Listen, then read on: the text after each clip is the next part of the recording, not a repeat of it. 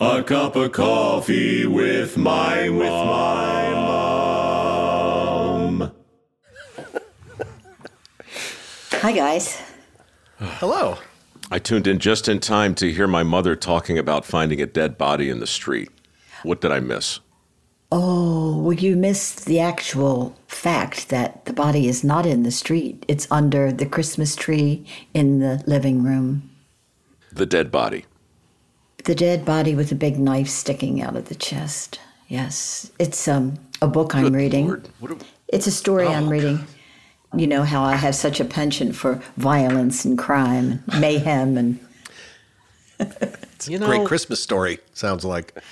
It is, Chuck, and it's funny. My mother has like kind of a righteous standard with regard to violence. You know, I mean, she really, really is put off by war films, violence in general. And to, to her credit, unless it's like Murder She Wrote or some Miss Marple thing or some what Midsummer Night Murders, and you know, how, how did they do that, Mom? How did how did they suck you in to this ultra violent world? Did they simply just round off, you know, the ugly edges of it to make murder entertaining for you? You know, Mike, I blame it on your father. I'm a writer. I get up in the morning and I sit down and I write. And I write until I do take breaks to exercise and to eat and so forth. But by and large, I'm at my computer from maybe 8 a.m. to 3 a.m. And then after then, I'm dad's. I do what dad loves to do. We play pool, we do Hold things together. second. Together. 8 a.m. to 3 a.m. You said. I think you mean 3 Oh, I p.m. meant PM. I'm okay, sorry. good. I meant yeah, that was. I was She's a writer, Chuck. She's not a teller of stories. Don't don't, don't get bogged down in the details. anyway, so dad and I spend time together in the afternoons and evenings. So dad loves detective shows, mystery shows. And um, so I sit with him on the sofa in the evening and we watch Vera or Foyle or, you know, anything that's going. Annika is a nice new one. And really, there are a lot of bodies. But the English know how to do it in that you don't actually witness the murder. You come in after the fact, and there it is. There's the body, you know. I'm not saying it's pleasant, but I've learned to. If it gets too unpleasant, I just reach over and, you know, dad has his TV ears in. It's a Bluetooth device. And so mm-hmm. he is hearing it directly from the TV into his ears. If it gets too horrible, all I have to do is just hit, oh, mute. so I just hit mute. I don't hear it, but dad does. And, you know, he's fine with violence. So that's, that's how I have become more or less immune to the darker side of life. I just think it's interesting. As a writer and a human and a mother and a wife and a person and all that, you've been uniformly opposed to the notion of death and murder and all of that awfulness. But it's not that. You're just opposed to the way it's presented in certain venues, but you're perfectly fine with it if the people have an English accent. I think, I mean, as best I can tell. Well, that's not quite accurate, but you do have a point there. Yes, I do. I find it more acceptable. You said before that the English know how to do it, which of course made me think, well, of course that's how we got more English. But, um, but what did you mean by that? It's my mother, Chuck. Well, you know, in so much American drama and violence on television, you see the act committed, you know, mm. the stabbing scene in the shower, you see it. Whereas the English are more apt to come upon the body post killing, so you don't have to witness. I'm not always, but more or less. You know what you would enjoy then? It's very English procedural kind of show. I don't know if you've seen it, but very gentle. It's called Luther. Ring any bells? Oh yes, I've seen Luther. Is he a a, a black detective? Excuse me. Yes. He's a black detective. Yes. But I'm kidding. This is a terribly violent program. So that's one that I probably mute and then I do my jumble while dad really thinks that I'm watching it. But I'm sitting next to him that's the idea togetherness, you know. How important is it to him that he think you're actually watching and listening, or does he care that you're just pretending to? Is it all just theater at this point? I don't know. He'll be listening to this podcast, so if we're recording, then maybe he will weigh in on that subject to me. Hmm. If there's a murder. I'll be fired again. Again, but then of course rehired because what am I going to do? Because good help is so hard to get these days. It really is. You know what? I mean, you joke, mom. You joke, but I'm telling you, this has been a, a topic of incredible, uh, relentless conversation. You know, my foundation is is rooted in recruiting, and I've been talking about this for 15 years. And now here in California, we have been trying to hire at mikeroweWORKS. I mean, for like what, Chuck? Three years. Three years we've been trying to hire people. Yeah. It's really, really, really, really, really, really, really difficult. And I'm not even sure I'm ready to joke about it yet, but I'm, I'm beside myself. I'm not sure what to do at this point. Do you want to work, Mom? Do you want a job? No, I don't have much I need free an time. office manager. Oh no, I'm not a good manager. I learned that years ago. I was a director of our church's preschool. We had about 100 children and maybe 12 employees at least. Oh no. Oh, I'm so sorry. You know what happened? No, that's okay. Yeah, I know. I'm pretty sure what happened. The, The ice, ice under melted? your computer melted, and then your computer slid off the table. I didn't- It looked like an earthquake. I didn't do a thing. I just sat here and watched it happen. Uh, I'm sorry about all that I thought noise. my vertigo was back when you started disappearing. Yeah. well, I'm just writing this down. I just sat here and watched it happen because that's exactly that's turned into my koan, my mantra. It's the story of my life. We're just sitting here and watching things happen We everywhere. just we just had this conversation.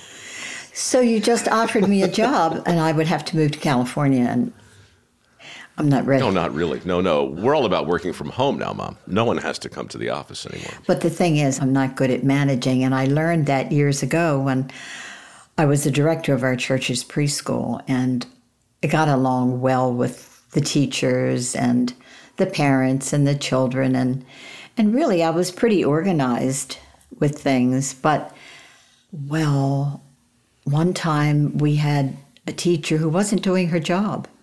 She should have been fired, uh, but I knew her. And so instead of firing her and hiring somebody else, I would go down and stand in the room to make sure she was doing her job. She would see me there and she would do her job. Did her last name start with an L, by the way? Michael, we can't get too personal. You never know, honey, who's going to. That's not too personal. Last name starts with an L. That's not giving anything away. I really don't remember. Did. I know exactly who you're talking about? Yeah, I about. don't remember. She was awful. she was awful. Anyway, I should have fired her. she was a terrible teacher. You never should have hired her. And you know how did what? you hire her in the and first she place? would come outside of the room and leave her children, maybe 10, 15 little three year olds, and come out in the hall and, and talk. And I would go down and I would say, Is somebody in there with the children? And she'd say, Oh, I can peek around the corner. I, I can see what's happening. And instead of saying, Get in there, you are the teacher, you I went in and watched the children until she came back in. Mm. See, I'm I don't that wasn't right. I shouldn't have had to do that. So, Codependent, party of one, your table's ready. right? yeah, so I wasn't good at managing because firing people was very difficult for me. I was good in every other respect, but um, I couldn't get tough. Ex- except that key, essential, all important, non negotiable aspect of running a business. You had all the other stuff nailed down. And that's why I can't the one accept your thing. job offer. That is a shame. Oh. Because if Chuck wasn't doing his job, I wouldn't have the courage to fire him. Aw, that's sweet. So that's See, where I get it's it. who I am. That's where I get it. That's why Chuck still has a job. Congratulations, Chuck. My flawed DNA is trickled all the way down from my incredibly kind granddad to my incredibly benevolent mother to me. And with that comes the complete erosion of anything resembling a standard or an expectation. And the next thing you know, you've got a teacher standing out in the hallway with a, a classroom full of three year olds running amok, sitting around, throwing their own feces at each other like no, monkeys Michael, in a it wasn't zoo. that bad. They were no. Oh, sorry. They politely handed it to one another. No one threw anything. See, Mom, Settle I'm a writer down. too. I like to talk in pictures. And if you're going to tell a story with a bunch of three year olds being left alone in a classroom, you got me. But now I want to see what happens next. And hmm. it can't just be Mrs. L peeks around the corner. I need something more. I need to see some Lord of the Flies kind of thing unfold. And that's why you Something write really fiction grabby. and I write nonfiction. Oh. I tell it how it really happened. Now, see, if this was all happening in an English accent, we would find one day that Mrs. L had been stretched out in the classroom with a pair of scissors embedded in her back. And Mrs. Rowe would have walked in and said, Which one of you three year olds seems to have done the deed? And then a great mystery would begin to un- unfold. This And I think we have it right there. It's the preschool killer. The story behind the story. which, by the way, is now officially.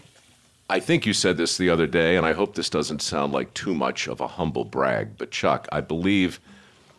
Mom, go ahead and tell Chuck what you said about the story behind the story vis a vis its position in the uh, curriculum verite of me.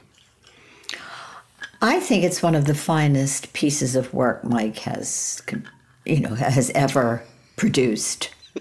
I like the stories that he writes. I have always admired his writing. And the production of these stories is excellent. The actors are so in sync with what's happening, you know, with, with the writing part of it. I mean, even their mouths are saying the words that Mike has written, and it's they're perfectly synchronized. I really look Chuck, forward explain to, to it. the listener what my mother's talking about in case they haven't seen this this show, please. Well, if you've ever seen Drunken History, it's kind of like that, uh, or Drunk History, I think it's called. The story behind the story is the way I heard it, the original stories that Mike wrote, that little mysteries, short stories for the curious mind with a short attention span. So it's his voice. He reads it in front of an empty theater, a giant empty theater. And then it transitions to a recreation of the story he's telling. And in the drunk history aspect of it, when Mike is quoting someone who says something, the actor's mouth, they lip sync the words. So it's always good when Mike has done the story first before they do the actors. Although there was one season where it was the other way around. Yeah, it was challenging. Yeah. But wait until you see this season, Mom. I just looked at the, uh, we call them dailies, right? Because we've basically like doubled the budget somehow. So they're throwing all kinds of resources. And I had written some stories a couple years ago that were pretty involved, right? They were big, like battle scenes and, I mean, ambitious. And we just thought there's just nothing in the budget to do this unless we animate it. And I didn't want to do that. Well, they came up with the dough. And oh my God, some of these things, your jaw is going to drop. They they look really. Even Chuck was impressed, and Chuck, as you know, has grown so bitter and broken. He hates everything I do now. Pretty But much. He, he almost wept, wept with glee when he saw this. really well. it's true, Peggy. This will rival like Saving Private Ryan, some of the scenes. So, Michael, I want more people to watch it. I do too. That's why I'm talking about it. Now. I tell everybody here at the home, they talk about dirty jobs, you know, and hmm, Fine show, and I agree that it was a wonderful show. groundbreaking. And then I Some tell them about the story behind the story, and they never heard of it. And so I tell them when it's on and which channel, and they say, "Oh, I'm going to check it out." When is it on and what channel? Yeah, go ahead and promote it for me. I mean, once again, you've taken me right up to the point of the murder, but I don't have any reason to look into the classroom now. In Baltimore, it's on at nine o'clock on Saturday. On what channel? Oh, it's on TBN, Trinity Broadcasting Network, which is the right. biggest religious channel in the world.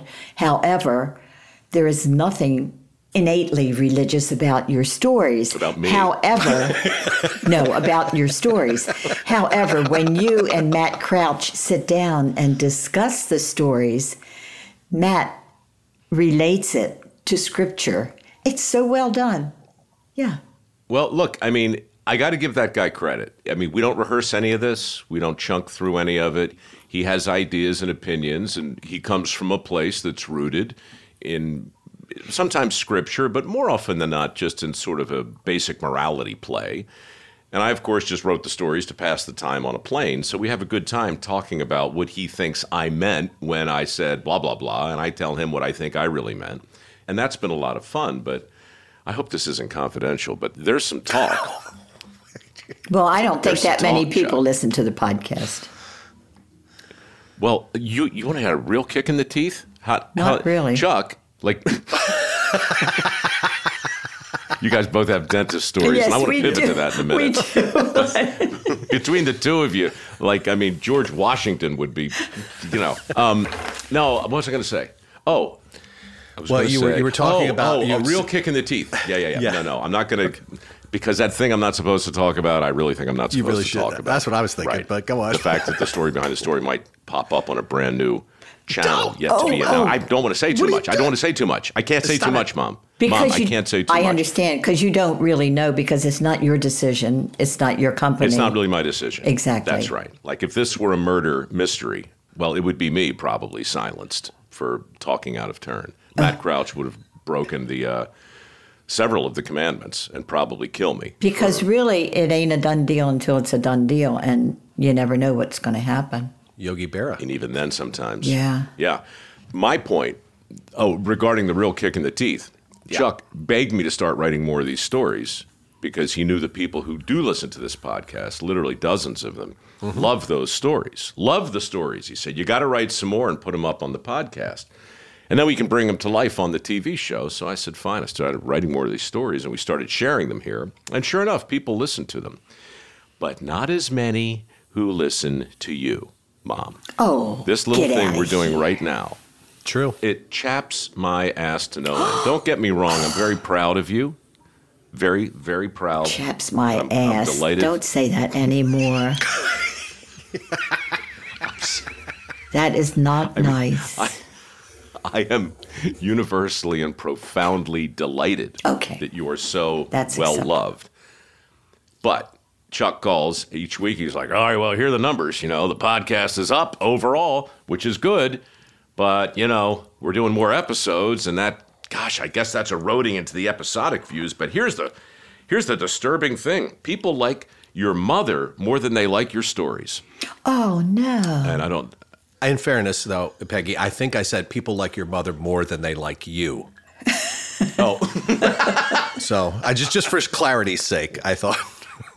I'm sure that's not true. Because let me tell you, I can't tell you how many people come up to me and all they want to talk about is you. And I want to say, hey, I'm a New York Times bestseller. Have you heard? But no. Three times over. But no. Instead, I will forever be the dirty mother.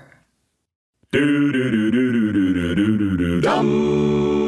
guys, if you haven't heard, and even if you have, mikeroweWORKS is turning 15 years old this Labor Day. So, woohoo! Happy birthday to us.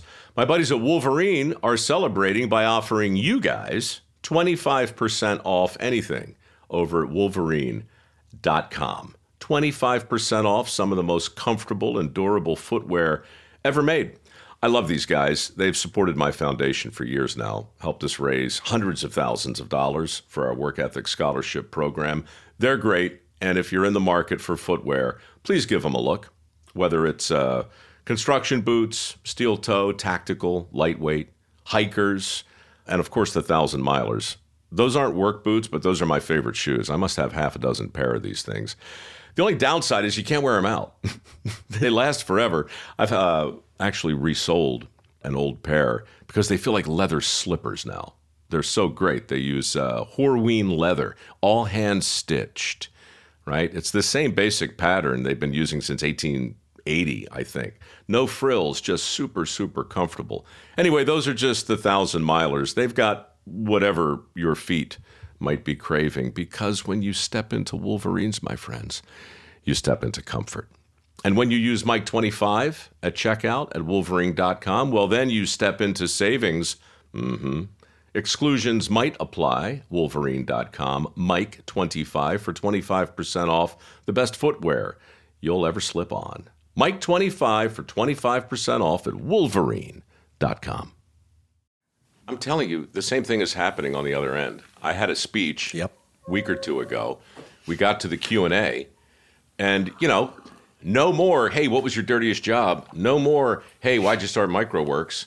No more, blah, blah, blah. It's all just, you know, when your mother wrote her second book, blah, blah, blah, it's all about you. Everybody wants to know about you vis a vis me. I'm And sorry. And people want to know about me vis a vis you. I mean, look, it's nice, I guess. No, it's not. you know, Look at it this way. I'm 85. It won't happen much longer, probably. Oh, come on. you're, you're not going anywhere. You're like stepping in gum.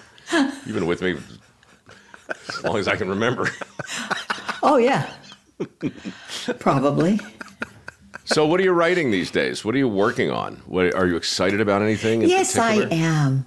Well, I mean, I write every day and I've got so many stories. You know, we live in a place that is 24 7 material. It falls like manna from the heavens into my lap. Oozes. I can't tell, I can't go anywhere without somebody coming up to me and saying, I got a good story for you when you have a few minutes. I've got a whiteboard over there. I just erased four of the last names. It's filled with people I have to call and do um, an interview. I just did an interview a couple of days ago with a woman who lives here, and she's blind, and she was has been blind since birth, and she has um, the most gorgeous dog, uh, service dog, seeing eye dog. His name is Larry. And I describe him in my book as just the handsomest blonde guy I have ever seen in my life. Muscular and just totally appealing. But I have always seen him when he's working. He's with her, taking her to the dining room or the medical center or the post office.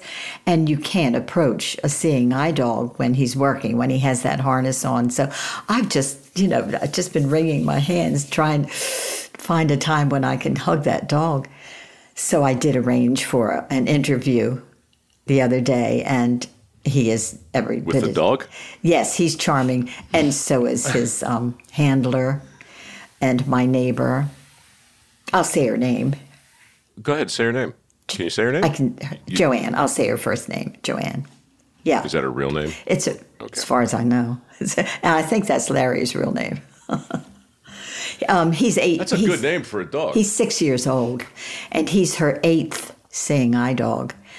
And she really gave me a window into the life of someone who is dependent on other people, by and, And large. a dog. And the dog, yeah. Um, so she's had eight seeing eye No, dogs. I think this is her, her. I think, yes, this is her eighth dog, and he's six years old. And they all ended suspiciously. No, no, but you Coincidence? know, No. dogs. I think you mean rather suspiciously, don't you? Why, I do. In- Indeed, I do. Oh, you guys are good. What's the mystery of the eight seeing eye dogs? The canine who didn't see it coming. Oh my goodness. Um, you know, they don't have a long lifespan, not as long as ours, of course. So she was, I think she said, check my notes, six years without one. She used a cane. But, um, and when she moved in here, who should she see but, I mean, she didn't see. Who should she meet? Who should she meet? That was a poor choice of words. But her fifth grade teacher at the Maryland School for the Blind, who is here with her brother, and they're both blind. They were both born blind. You know, it's moving. It really is. There are all kinds of people here, but yeah, Well, hold on, hold on. I mean, this is a lot. Joanne had eight seeing eye dogs over the course of her life. Larry is blonde, muscular, handsome. and you want a chance to hang out with him when he's not on the job. But when is a seeing eye dog like not on the job? When he's at home. Like when is he off? And how does he behave when he's off? Is it just Oh, I'll like, tell you. crack open a six pack and just Watch go TV. nuts? Start, you know, humping a stuffed cat or something? Like, what do you do when you cut loose? Well, I did the interview at the her apartment, and Larry greeted me at the door with a toy. Well, he likes to lick you. He's a handsome guy who likes to lick you, and um, he likes to be close. Well, there you go. There's your title, Chuck. Yeah, he's charming. he's he's charming and lovable. Um, A handsome guy who likes to lick you with America's grandmother, Peggy Rowe. a muscular, Great. blonde, handsome guy who likes to lick you. Jeez. What's not to love, right? Well, I'm writing it down, but I don't think it's going to stick. I don't know. Anyway, Joanne was charming. And let me tell you what happened during our interview. The phone rang, and she wasn't going to answer it, but it was her friend, the woman who had taught her in the fifth grade, who is also blind. So I said, "No, you go ahead. I'll just catch up on my notes here because I had my computer and I we had been talking for almost an hour." And they talked. Well, they talked baseball. They are both such Baltimore Orioles fans. Oh, they talked about the home runs the night before. Santander got a home run, and O'Hearn and O'Day, and not O'Day. I forgot his Oh, name. Day, can you see? No, Odeo? no. Day-o. Day. Huh. Might be O'Day. Mm-hmm. But anyway, yeah, so they talk baseball and and you could tell that they know baseball. You know, they use names and baseball terms and it was fun to listen to. Well, I got a call from a guy I worked with in Egypt years ago who came back here and got promoted, and now he's doing all kinds of broadcast work for the Orioles. And they invited me this morning into the broadcast booth next time I'm in town. Oh, oh no. Isn't that nice? Yeah. You and your mother, did you say? I- And your buddy Chuck? and Larry, you know, the And big muscular Larry. blonde who likes A to very lick you. handsome, handsome fellow who likes to handsome, lick you. handsome man with a tongue like a prehensile third leg. all right. all right. Yeah, um, you know, I, I'm going to be there. Uh, what next week, I guess, but it looks like they're on the road for that tranche. So I'm going to try and get back again before the uh, postseason to go up in the booth and Which they out. may actually be in. They're killing it. They really are. They're are. in first by what is it like three or four games now? Something well, like that. I y- but yesterday we lost to Boston, but we took the series two out of three, but we didn't sweep it. And uh, Tampa Bay, we're just a few games ahead of Tampa Bay. But either way, we're going to be in the postseason because we're doing so well. Yeah. All right. Well, I'll figure that out. My friend's name is Bob. I'm going to hit him back as soon as we finish this. Okay, and if they want me to sit in the dugout during the game, yeah, hey, I don't mind. Way to take one for the team. They can even spit. You know, every time somebody gets a hit, the other Orioles stand up, they fill their mouth with whatever, and they spit it out onto the field as far as they can. It's so gross. Do they? Oh, they do. That's disgusting. I love it. I know. I know. Um, and then they Hey, have you want what's to throw out the first pitch? Oh, okay. I don't think I could do that. No, I couldn't do. There are so many more deserving. Your deserving. mother did it. Yes. I know, but she was 90. Why not? Let me tell you, there are so many more deserving people here than I am. People like my mother who never missed an inning of any game, whether it's on the West Coast or the East Coast, whether they stay up till two in the morning. And they are so conversant with terms and history and yeah. No, I don't I wouldn't really deserve it. But Peggy, you're America's grandmom. You're a local hero. You raised Mike Rowe. yeah. Yeah. You Yeah. throw out the first pitch. I'll sing the national anthem. Then we'll go up in the booth and hang out with the. Is Jim Palmer still up there? Is he still calling games? From time to time. He doesn't do all of them, but he is still there. Yeah. and who's the main guy? Like who's the like? I know Jon Miller's long gone, and Yeah. you know. Oh Chuck gosh, Thompson, what's course, his name? the He's a former player. Oh. You see, that's this is the bad part about getting old. Your retrieval is not. Oh, as, there's a bad part to it? Oh, geez. yeah. You can't remember words from time to time. Um, oh, Ben McDonald. Ben McDonald's there, and there are a couple Didn't of he other have a ones. farm? No, that was his uncle, Old McDonald. Old his uncle, Old. Ben was Ben the pitcher who came up who had like a hundred and like eight mile an hour fastball that was going to be the. I think so. Let me Are look. you guys both actually googling now? I am. Yes. This is pathetic. This is Glorious absolutely pathetic. Unbelievable. We're talking about broadcasting while we're recording on Riverside, thousands of miles apart, and you are each checking your iPhones for information. Yes, he was a As I pitcher. just so- vamped. Yeah. Yeah. Here's who I got Jeff Arnold, Kevin Brown, Scott Garceau, Brett Hollander, Dave Johnson. Davy Johnson. Is that Dave Johnson? Davy Johnson. He was Must another be. pitcher. Rob Long, Ben McDonald, Melanie Newman, and Jim Palmer. Oh, you know what? She's good. She's a woman. She's a lady. She's a lady, and she goes out on the field. She goes everywhere, oh, and oh, she's oh, never at a loss for words. She's she's really good. Yeah. But Hey, anyway, sidebar, Chuck, you, you just mentioned Rob Long. Yeah. Make a note. I want to get him on the podcast too. Rob Long is a writer and a comedian who's been on Gutfeld, but also has a bunch of stuff to say about the strike that I think would be super interesting. Oh, Rob Long. Yeah, he, he wrote on Cheers. That guy. Yeah. Yeah. oh, that was I Shelley Long. Great guest. Shelley Long was he related to Shelley Long? She was on Cheers. I think they're the same people, actually. Yeah. She was Diane. Yeah. It's his alter ego. She was identifying as a writer while she was an actress and a man. I can't It was believe a very complicated I can't time. believe anything you. She's a man, baby. She's a man, baby. Yeah. You know where Dad is right now? Do I want to know? Is he on the bocce ball court? Yeah, he is. He has a game today from three to four. Hmm. Nice. Yeah, it's the fall season.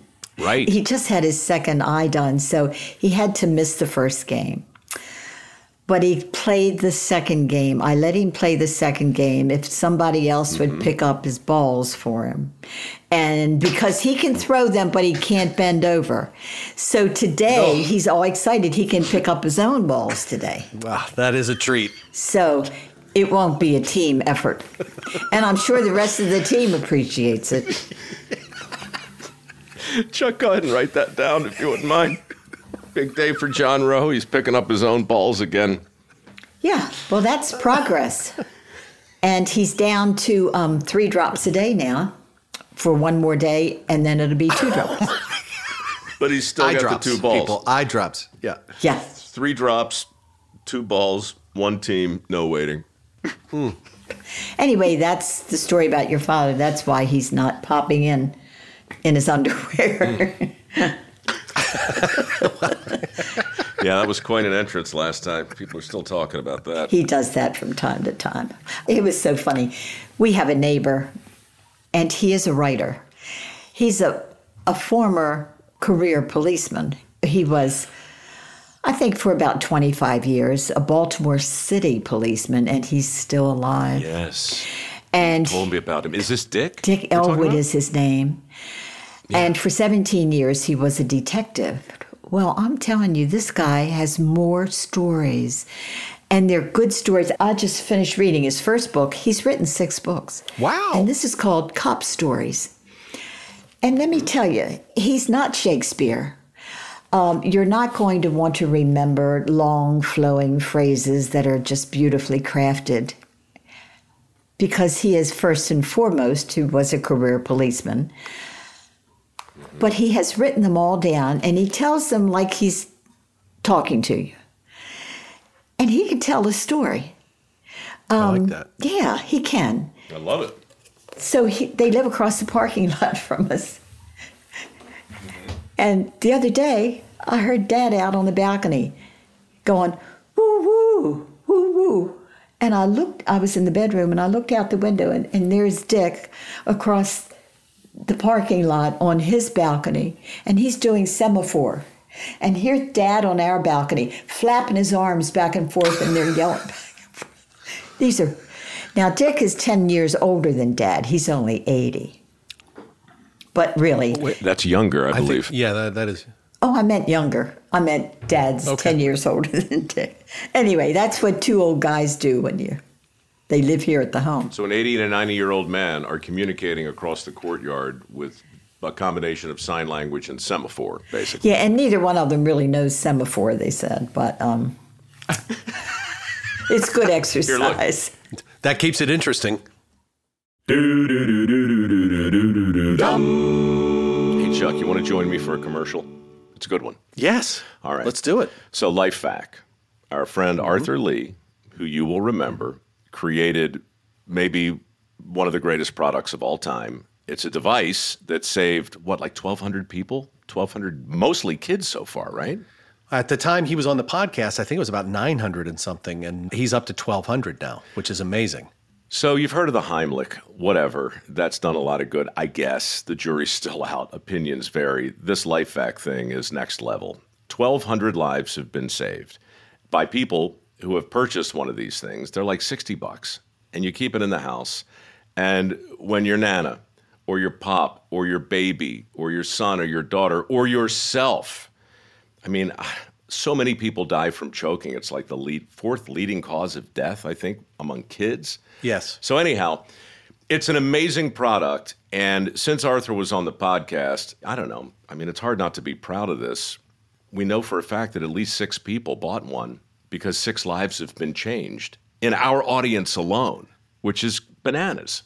Six people from our audience have heard the podcast with Arthur Lee. I don't know how many people bought stuff, but six people who heard him and bought a LifeVac have saved a life in their family. That's what I'm saying. Six At people. least six people, right? I mean, At least, It's on. Uh, what was his name? Pat Sullivan. Pat Sullivan is the listener. He's the dad, and it was his son Ronan who um, his wife Melissa saved. He was choking. Eleven-year-old kid. Yeah, look, I don't mean to pat myself on the back, folks, but we're saving lives here on the way I heard it. and Arthur Lee is saving lives all over the country. This guy, look, go to lifevac.net, look at the product, and buy one for your home. He's currently on a mission, this guy, to put one of these things in every school in the country. Like 100,000 schools out there. It's going to cost him 6 million bucks at least. Six million bucks. Yeah. But he's got a product that is right up there with a smoke alarm and a fire extinguisher. And I think one of the greatest safety products ever made. And it's just extraordinary to think that five people in our audience are alive who otherwise wouldn't be. And who knows how many others. Get one for yourself, Life Vac, L I F E V A C net. Scroll through the testimonials. Look at the wall of faces of people who are alive today who otherwise wouldn't be. It's really powerful. He's a great guy. It's an amazing product. Lifevac.net. Get 20% off your full price purchase by using code MIKE at lifevac.net. This is a book, Mom, by uh, our friend Tim Cotton, who's a cop, or, or who was a cop. I think he's retired now. He is Up retired, in yeah. uh, Bangor, Maine. Yeah, he wrote Got Warrants and he wrote The Detective in the Dooryard. Cops, obviously, they've got great stories. Oh, And my cops goodness. who can write. Yeah, the stories are so good. So I'm doing a chapter in my book. I'm talking about people who live here at Oakcrest who have had interesting lives and have stories to tell. He has a chapter in my book. And so I've only had time to read one of it, uh, two of his books. He wrote a book for children, and but I tell you, his cop stories are really good. Did you tell me one to bring it back to baseball for a minute? Didn't he have some crazy encounter Oh with maybe the greatest baseball player of all time, or one of them? Yeah, with his childhood hero, Mickey Mantle. He was a young cop in his 20s. He was out on the beat, and, you know, Mickey Mantle had a reputation for drinking. Well, he was out on the street with some other ball players, and he was falling down drunk. And he was, should I say this? I don't want to hurt his feelings. I guess he's dead, isn't he? Oh yeah, Mickey Yeah, Mantle? Yeah, Yeah. Oh. Mickey Mantle's dead. Okay. He had a good run, but he's gone. Yeah. So anyway, Good innings, as they say. He had good innings, yeah. So anyway, um, he wouldn't listen to Dick when he told him to get off the street. He was, you know, people couldn't walk by. He was impeding traffic, and so he arrested him, took him down the station. well, he was only in his twenties, and I mean, Dick was only in his twenties. I don't know how old Mickey Mantle was, but his um, superior, his superior officer, I guess you'd call him, told him it really wasn't a good idea to arrest Mickey Mantle. He had to play the In game. Baltimore. Yeah, he had to play a game tomorrow against the Orioles. Well, I don't know. Maybe it was a great idea to arrest Mickey Mantle if he's playing against the Orioles Uh, tomorrow, That's a right? good idea. You're right. and while you're at it, You arrest? Yogi Berra. Yeah, while you're at it, and Joe DiMaggio, That's bum. Yeah. You know, I met Mickey Mantle, Mom. No. Yeah, I met him at QVC in 1990. Oh, he was selling something, I guess. He was selling, I think he came in, it's the same year I met Ted Williams. I think it was Topps baseball cards, you know, that Oh, old sports right. collectible thing. Yeah. God, it's just so poignant, you know? I mean, to some of the greatest, most influential athletes to ever live sitting there in their twilight years with a jamoke like me in the middle of the night selling baseball cards, Selling schlock. base- and bats and, and just and collectibles and just it's just a heck of a thing. It, it was a different time. They didn't have the agents, they didn't have the deals, and so Mm. many of those guys just wound up 60, 70, 75 years old, still working, Really? still doing what they could. Oh God, a heartbreak. well, that won't you happen know? nowadays. Not like Ben McDonald who ends up in the booth. And you know what? And now people in Baltimore are worried that the Baltimore Orioles are going to be sold. Oh man, that would be a blow. Yeah. Why? What's the chatter? What are they talking about? See, here's another thing about getting old. I can't remember the name of the family that owns the Orioles. Angelos? Uh, Yeah, Angelos. Angelos. Right. Well, oh, I won't tell you all the scuttlebutt, but there is real fear among people who really love the Orioles, really committed fans, that they're going to end up moving down to like Memphis or um, I don't know, south, down south somewhere. That would be terrible. Yeah. So we're all hoping that rich guys like maybe Jim Palmer and other rich Baltimore baseball guys like Cal Ripken and all their friends who might have some money get together and buy the Orioles. They haven't even taken out a lease for the next season in the stadium. You know what the city of Baltimore should do is buy the Orioles. no kidding. You know, just like Green Bay owns the Packers. Packers. I believe like every major league team should be owned by the city. That just to me makes more sense than private ownership. So I, I don't know Yeah, what's going to happen. because you're a communist. No, no, no. I mean, well, maybe a little. No, I don't think I'm a communist. No, I don't even think I'm a definitely not a communist. Look, I actually agree with you, but not for reasons that are um, complementary, you know, to my overall uh, economic worldview vis-a-vis do what you want, you know, make the best deal you can. But I Right. do, you know, I'll never forget, and I know you won't forget either. One morning they're there, and then the Mayflower trucks come, and then Yeah. the Colts are gone. Peggy, are you And filing that- your nails again? No, I'm not. I'm looking in a You book. I'm looking in a Oh, book. okay. God. All right. Well, let us know if, Sounded if like this gets the- too boring for you. No, it's not. just- I'm not reading. I'm not oh, reading. I Oh, wanted. To, I wanted to share something with you. all right. Well, while you do that, I'll finish my sentence. It's, and I've said this in interviews before, but looking back on it, when the Colts left Baltimore, it was the first time I realized that professional sports, it really wasn't about the fans. You know, Right. The players had their agents, and the owners had their lawyers, and the mayors were kissed in in a a whole variety of ways, and everybody was represented to a certain degree except the fans. And man, oh man, I don't know that Baltimore. Somebody should do a study and correlate the decline of Baltimore with the departure of the Colts. I can't prove it, but it really feels like so much of the identity of that town suffered from that. And God, if it happens with the Orioles too, I don't know how you come back from that. Maybe it's the story behind the story. But anyway, yes, back to Mickey Mantle. Back to you. Oh, no, back to Mickey Mantle. back to me for a moment. He was arrested, but he didn't go to jail, which was probably a good thing for Dick Elwood. He might not have been too popular afterwards. But I wanted to read you this funny part in his book. He worked in Vice. You know what that is? I do. I sure do. So, like down in the Baltimore block in that famous Yes, area, down He was in the probably down there a lot, right? Yes. Yeah. When you enter the strip clubs on the block, the lighting is very dim. And this is so some sex acts can take place either right at the bar or in the back of the club. Another reason for the low lights was obvious once you entered the bar and saw some of the ladies of the evening. Hell, if you saw them close, you would want to shoot the lights out. Isn't that funny? Anyway, yeah, anyway. Cop stories. It's Uh, Cop you know Stories what? by Dick Elwood. And really, I'm enjoying it. I'd like to meet him when I come back there in a week or so. Well, I'll tell him. if he's around. Yeah, he'll be around. Yeah.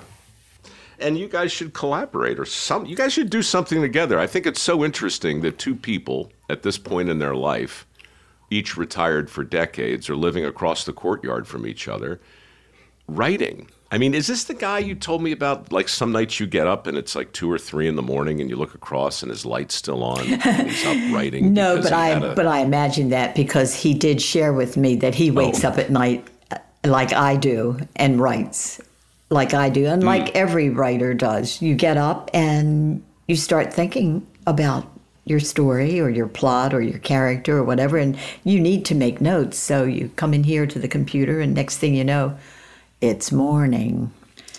See, that's a good story. But Chuck, you see what I mean about putting it through the hoop? Like you get us this far, and what I want to hear in the story is, you know, I got up the other night to make myself a cup of tea because I, I couldn't sleep. There was a story on my mind, you know, and I looked across the courtyard and I couldn't help but notice there was a light on. And I realized it was my friend Dick, burning the midnight oil, cranking out another cop story. And I said to myself, well, there's a kindred spirit. And then, of course, you find the body.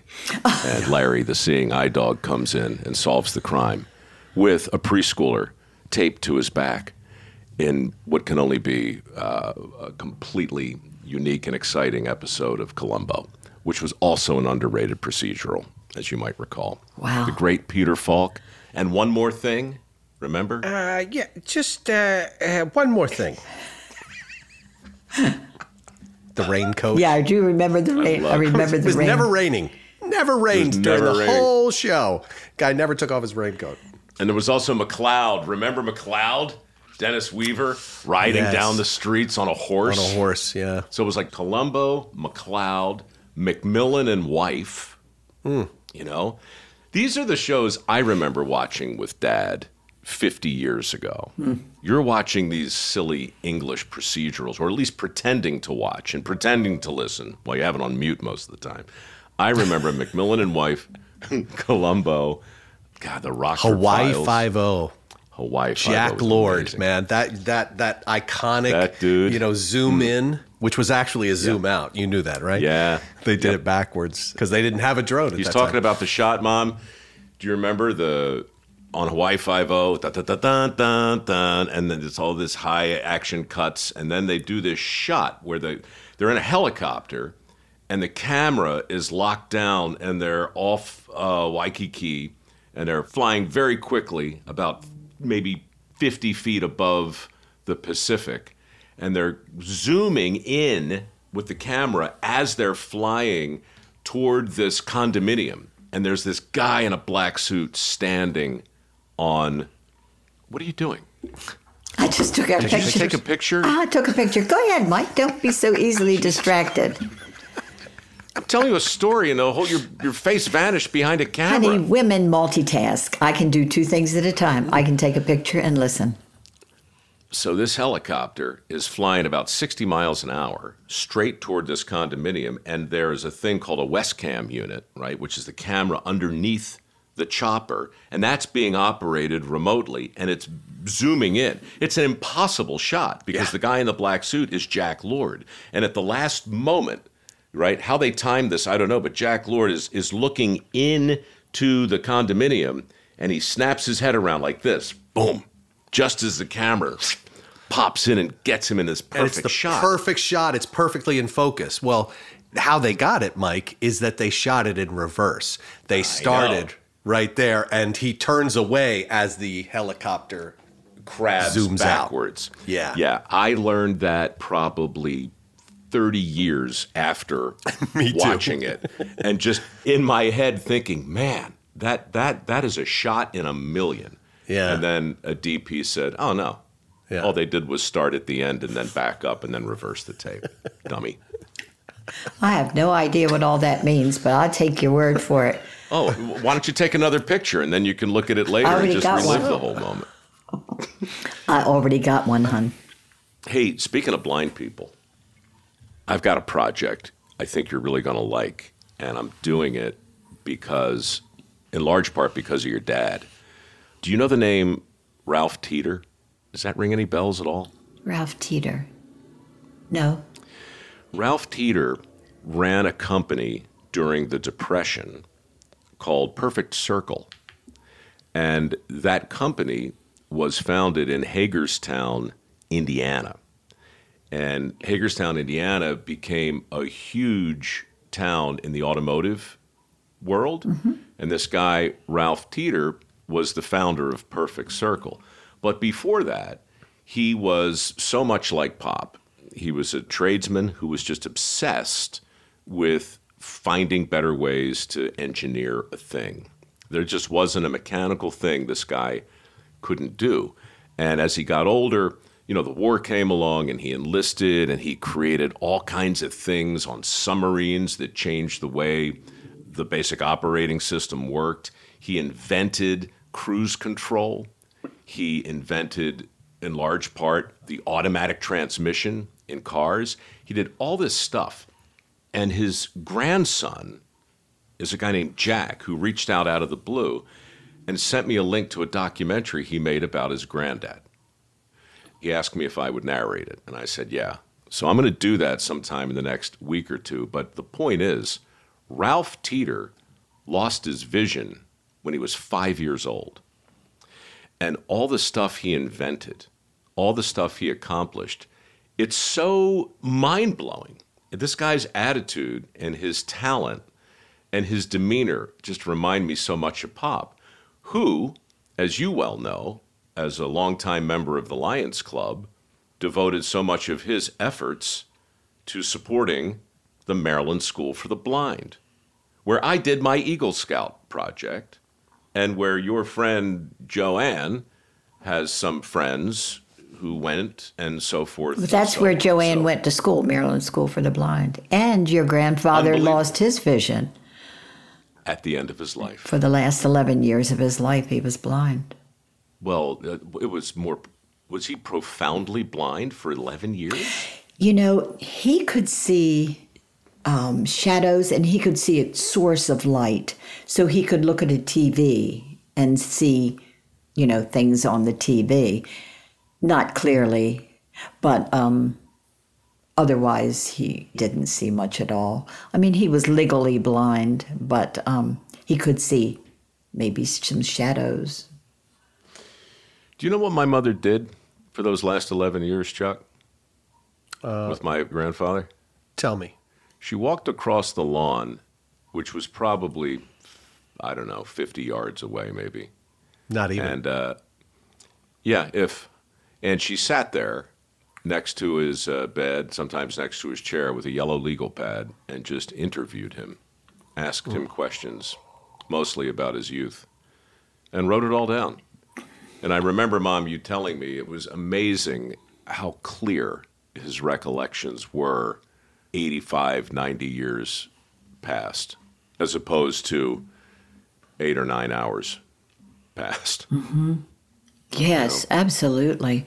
And I'm glad you reminded me of that. You know, I still have all of those notes and I've never written his story.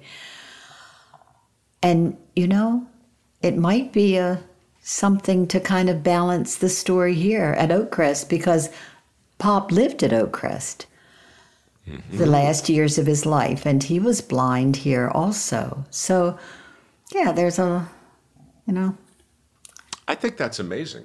You know, when people ask us why we don't have any format, why we don't have any plan, it's because you can't have a conversation like this if you have a plan.